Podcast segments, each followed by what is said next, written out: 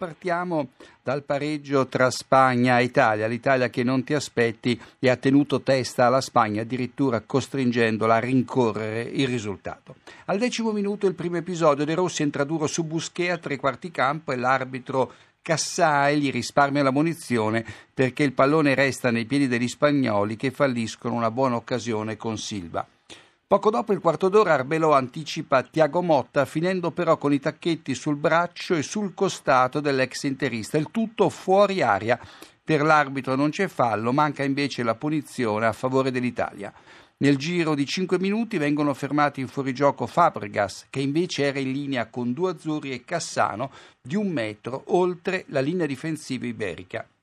Al 36esimo Balotelli, già ripreso dal direttore di gara per un eccesso di nervosismo, commette un fallo inutile su Alba e si prende la sacrosanta ammonizione. Al sessantesimo Italia in vantaggio con Di Natale che, frus- che, sfrutta l'assist in verticale di Pirlo e supera Casillas. Regolare la posizione del nostro attaccante entrati in campo da 4 minuti al posto di Balotelli. Lo tengono in gioco Piquet e Sergio Ramos. È in posizione regolare anche Fabregas, in linea con Giaccherini e De Rossi, quando firma al 64esimo il pareggio della Spagna giusto poi il giallo a Bonucci con i tacchetti sulla coscia di Iniesta e giallo anche ad Alba per le eccessive proteste.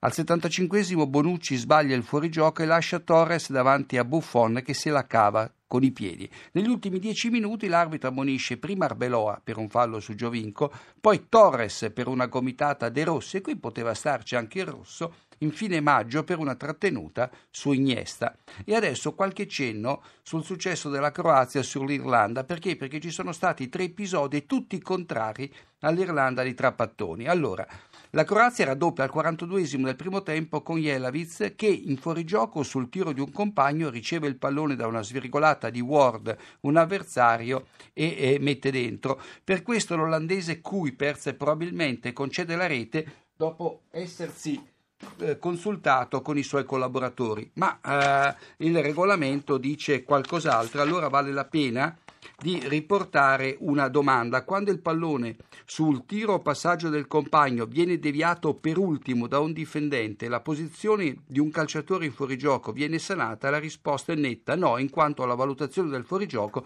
deve essere effettuata al momento del passaggio del compagno e quindi il gol andava annullato. La Croazia triplica con un colpo di testa di Mazokis che finisce sul palo, rimpalla sulla faccia del portiere Given ed entra in rete, autogol quando si dice la sfortuna. E poi sul punteggio di 3 a 1 per la Croazia manca un rigore all'Irlanda per un fallo da dietro di Schildefeld ai danni di Keane, un bel calcione incredibilmente non visto dai giudici di porta. Allora uno si chiede ma a che servono?